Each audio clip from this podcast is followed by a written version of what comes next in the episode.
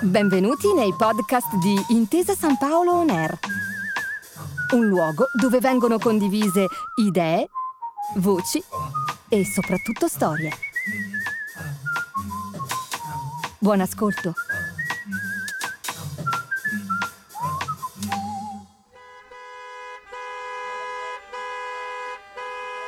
«2012, Roma. Era una strana mattinata invernale. Nell'aria si percepiva odore di pioggia e nuvoloni neri coprivano il cielo della capitale.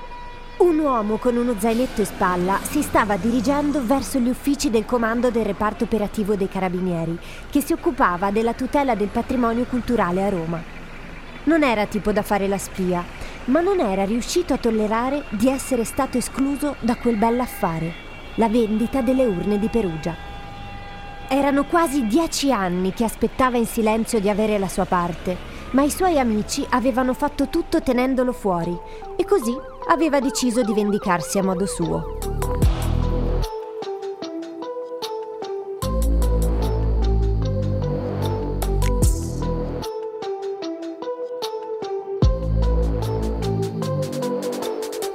Benvenuti ad Assassini dell'Arte, il podcast che racconta le storie dei crimini contro il patrimonio culturale italiano, scritte da professionisti del mondo della cultura. Io sono Nicole Pravadelli e racconterò le avventure di opere d'arte perdute ma che hanno ritrovato la strada di casa, come in uno scavo archeologico che non porta alla luce solo oggetti, ma prima di tutto storie, o meglio la nostra storia, permettendoci di scoprire chi siamo e poi cosa possiamo essere. La nostra storia di oggi è Operazione Ifigenia.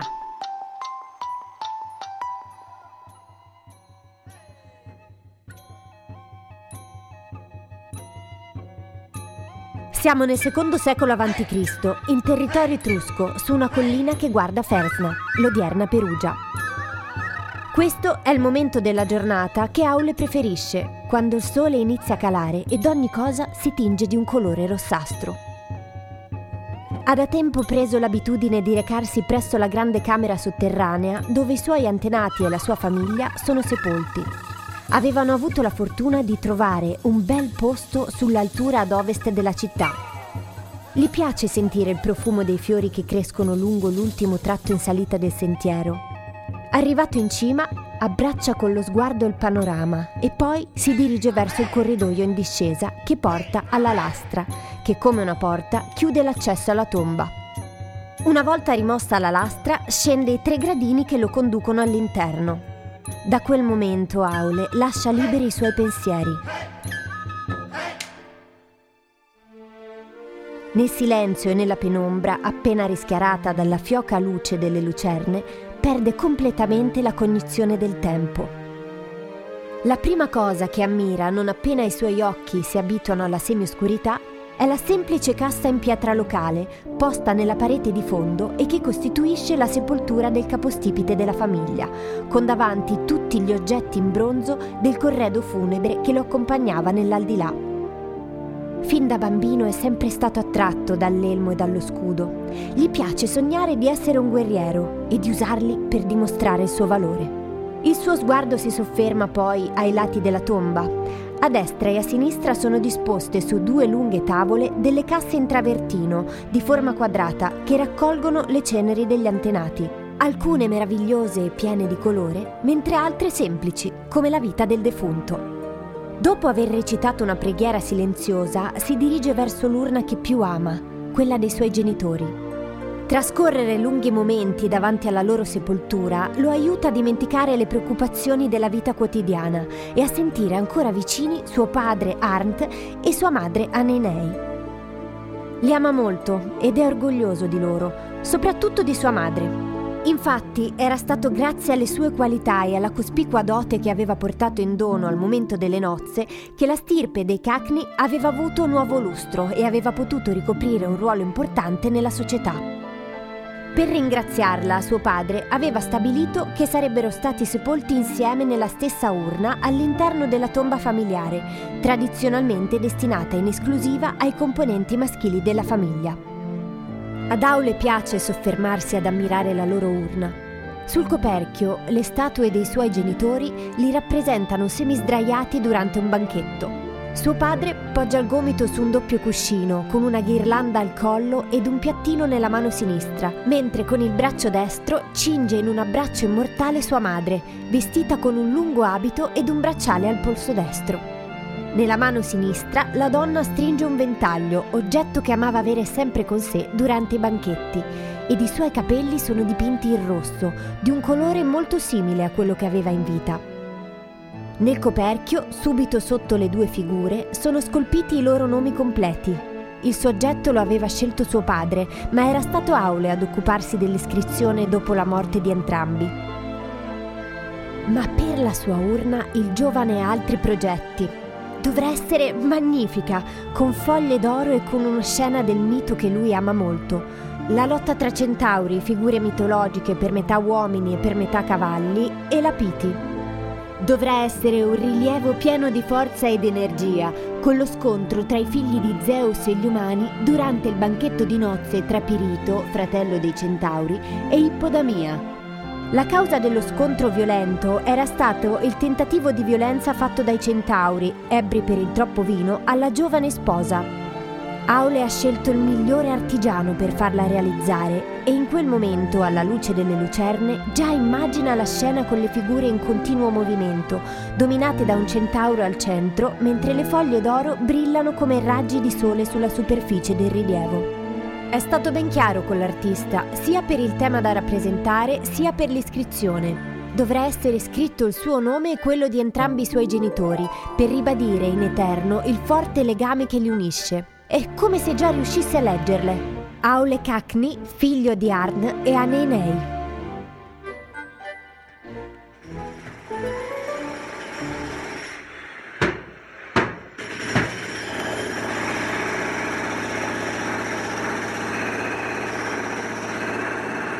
Sono passati 18 secoli e Perugia si è allargata.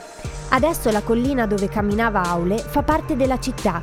È il 2003 un operaio su un escavatore guardava pensieroso il centro abitato che si stendeva davanti a lui. Mentre fumava l'ennesima sigaretta, pensava che in fondo non era male godersi la vista sulla città e sulle sue mura secolari.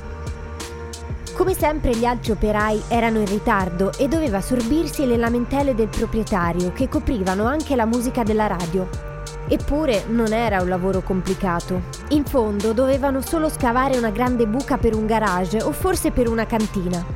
Il proprietario ancora non aveva deciso cosa volesse davvero accanto alla sua villa. Ma eccoli arrivare.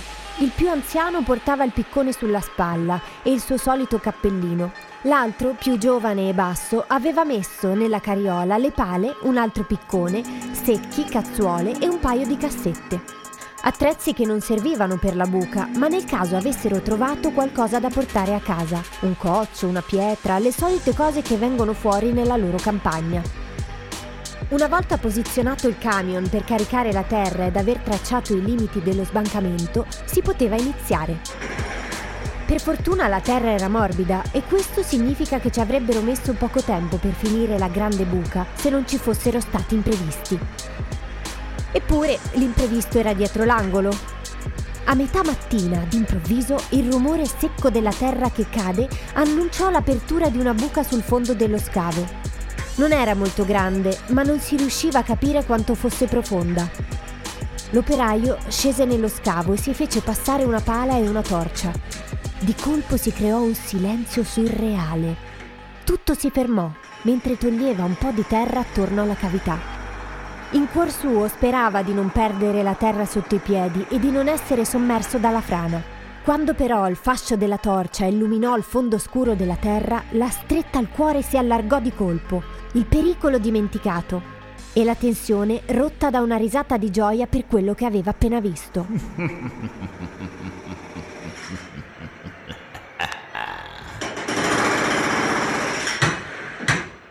Era una camera funeraria intatta con urne e oggetti di corredo, un vero tesoro a portata di mano. Il titolare della ditta edile e il proprietario del terreno fecero allargare la buca e tirare fuori agli operai tutto quello che potevano. apparve a tutti la camera sotterranea con un sarcofago lungo la parete di fondo e 22 urne disposte le une accanto alle altre sulle due pareti laterali intatte. Erano una più bella dell'altra, riccamente decorate e accompagnate da numerosi vasetti, anforette, piattini e oggetti di bronzo. Il titolare e il proprietario vennero presi dall'eccitazione. Quelle cose avrebbero fruttato loro tantissimi soldi. Bisognava solo aspettare il momento giusto per piazzarle e per farlo avevano bisogno di una serie di polaroid degli oggetti. Era sempre preferibile affidarsi alle vecchie polaroid piuttosto che scattare foto da dover poi far sviluppare da un fotografo. Meno persone sapevano e meglio era.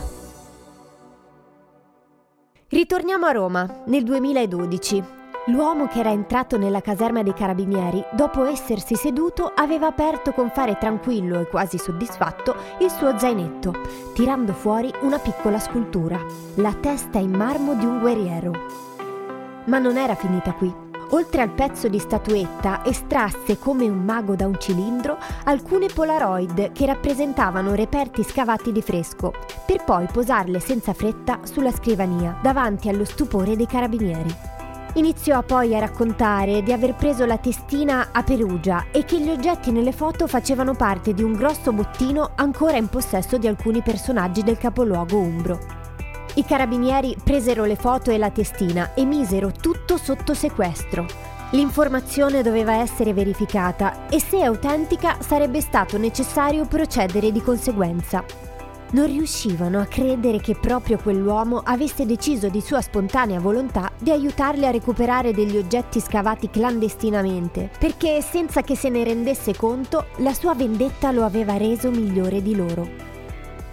La nostra storia a questo punto si arricchisce di nuovi personaggi. Entrano in campo i pareri degli esperti, il primo è un professore universitario di un prestigioso Ateneo romano che i carabinieri chiamarono per valutare il reperto e le fotografie e che non ebbe dubbi. Erano opere etrusche, erano della zona di Perugia, erano bellissime, ma soprattutto erano inedite, quindi provenivano quasi sicuramente da uno scavo clandestino. I carabinieri arrivarono a Perugia, forti di questo primo parere, e qui mostrarono le Polaroid ai funzionari della sovrintendenza locale. In particolare, un'archeologa iniziò a seguire il caso e basandosi solo sulle foto riuscì a individuare una datazione dal IV al I secolo a.C., il materiale travertino bianco locale e le iscrizioni che permisero di identificare almeno 17 urne come appartenenti ad un'unica famiglia perugina, i Cacni. L'archeologa, dopo che i carabinieri furono andati via, continuò però a ripensare al nome letto sui coperchi delle urne. Era sicura di averlo già visto su qualche altro documento del suo ufficio. Iniziò così a cercare negli archivi della sovrintendenza e dopo aver sfogliato per ore i documenti, all'improvviso la sua attenzione fu attratta da un piccolo fascicolo relativo ad un sopralluogo che lei stessa aveva fatto presso un castello a Rosciano, poco fuori Perugia. Lo aprì e... Bingo! esclamò ad alta voce, facendo voltare la sua collega.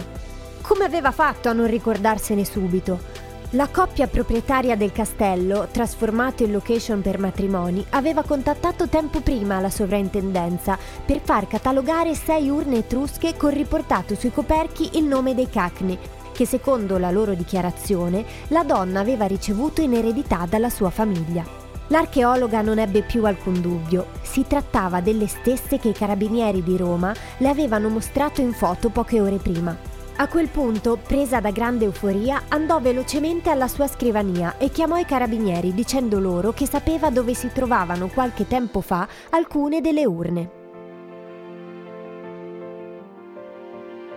Il castello era veramente una bella location per matrimoni e quelle sei urne disposte tutte ordinatamente in fila come fossero state in una tomba etrusca davano un fascino antico che contribuiva al valore del posto. Peccato che la loro storia non fosse quella raccontata dai proprietari e che fossero state strappate da un luogo che ora i carabinieri potevano identificare. La paura delle conseguenze giudiziarie spinse il proprietario a parlare. Dichiarava di aver acquistato le urne da un privato di Perugia che le aveva casualmente trovate nella sua proprietà durante dei lavori di scavo per un garage accanto alla sua villa. Aggiungeva inoltre che lui aveva solo una parte di quanto trovato, il resto se lo erano spartiti il proprietario del terreno e l'impresario della ditta che aveva fatto lo scavo. Conclusa la sua confessione, accettava senza opporsi di restituire le urne in suo possesso. La prima che tornò a casa ha una decorazione particolare. Si tratta del mito di Ifigenia, molto amato anche nel mondo etrusco ed in particolare a Perugia. Secondo il mito, la giovane era la primogenita di Agamennone, re di Micene, e di sua moglie Clitemnestra. Il re era capo della spedizione degli Achei contro Troia, ma quando era tutto pronto per partire non c'era vento per permettere alle navi di salpare. Il re allora chiese all'indovino calcante di scoprire la causa. Il terribile responso fu che Agamennone aveva scatenato l'ira della dea Artemide con il suo vantarsi di essere un arciere migliore della dea stessa e che l'unico modo per placarla era di sacrificare alla dea sua figlia Ifigenia. Sull'urna è rappresentata la scena immediatamente successiva al tragico responso. Al centro è l'altare sul quale la giovane è sollevata per le gambe da Ulisse mentre Agamennone alza sulla testa della figlia un piattino con gli oli necessari al sacrificio. Ad un'estremità della scena, però, vediamo la dea che stringe un cervo, lo metterà al posto di Ifigenia, salvandola. Ma se queste urne vennero salvate come Ifigenia, che dà il nome all'operazione dei carabinieri, ne mancano ancora 16 da recuperare prima che si perdano nel buco nero del mercato clandestino.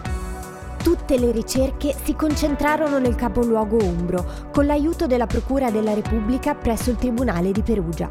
Si individuarono finalmente i nomi del proprietario del terreno e dell'impresario della ditta che aveva svolto i lavori e si misero sotto controllo i telefoni, sperando di sentirli ammettere qualcosa di utile. Finalmente i due, durante una conversazione amichevole, iniziarono a discutere su come e dove vendere le urne. Ecco quello che tutti aspettavano di sentire. Adesso bisognava farli parlare e farsi restituire il tesoro sottratto illegalmente. Siamo a marzo 2013 e sono passati solo pochi mesi dall'inizio delle indagini.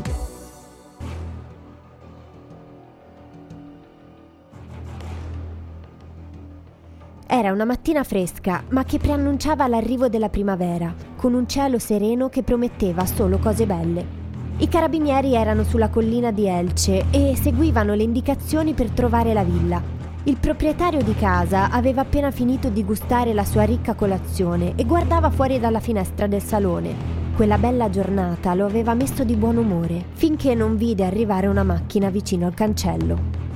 Decise di andare ad aprire personalmente. Non aspettava nessuno ed era proprio curioso di scoprire l'ospite. Raggiunse il cancello e si ritrovò davanti i carabinieri. Di colpo non era più così una bella giornata. Nonostante cercasse di prendere tempo e di negare le accuse, non poteva opporsi al mandato di perquisizione e si trovò costretto a lasciarli entrare. Non aveva pensato neanche di nascondere niente, del resto se non puoi far vedere la roba che hai, che la tieni a fare? e davanti alle urne e agli altri oggetti del corredo che i carabinieri iniziarono a portare via, ci volle comunque un po' per tirargli fuori le indicazioni sul luogo esatto in cui erano state trovate. Ormai non c'era più nulla della camera funeraria, distrutta senza rispetto e sensi di colpa. Ma le informazioni furono sufficienti per iniziare le ricerche, questa volta ufficiali, della sovrintendenza, che portarono a ricostruire una preziosa pagina barbaramente distrutta dal passato della città. Le urne non erano però ancora al completo, bisognava aspettare ancora qualche tempo e fare ancora qualche altra indagine, prima che anche l'impresario si decidesse a restituire la sua parte.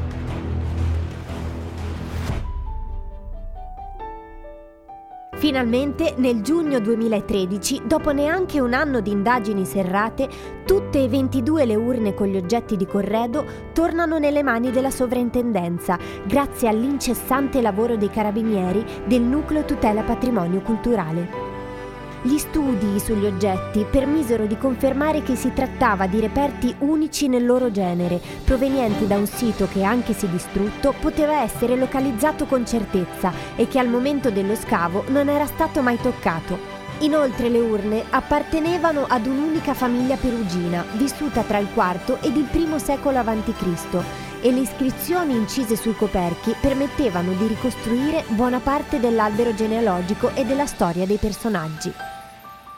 I preziosi oggetti dell'operazione Ifigenia dal dicembre 2014 sono esposti in maniera permanente nel Museo Archeologico Nazionale di Perugia, dove tutti possono apprezzarne l'eccezionalità artistica e avere un'idea di quanto ha rischiato di essere perduto per sempre. Con queste storie vogliamo ricordarvi che un bene culturale è, come recita il codice dei beni culturali, ogni oggetto che rappresenta testimonianza avente valore di civiltà. E ogni volta che qualcuno lo vede solo come un oggetto da vendere, ogni volta che lo toglie dal suo contesto storico e ne cancella l'origine, cancella la sua eredità culturale, ovvero il suo vero valore e rende tutti noi un po' più poveri. Ma ci sono ancora uomini e donne che non si arrendono, che indagano, che studiano e che riportano a casa gli oggetti perduti. La nostra storia oggi finisce qui. I prossimi episodi di Assassini dell'Arte vi aspettano su Intesa San Paolo On Air. Assassini dell'Arte è un podcast prodotto da Intesa San Paolo in collaborazione con Niger Lapis, scritto da Giovanna Pimpinella, Manuela Ferrari, Giuseppe Condorelli, Arnaldo Matania e Beatrice Musto. Registrato e mixato da Daniele Simone in collaborazione con lo studio di registrazione e sala prove 1284. Grazie per aver ascoltato i podcast di Intesa San Paolo On Air. Al prossimo episodio.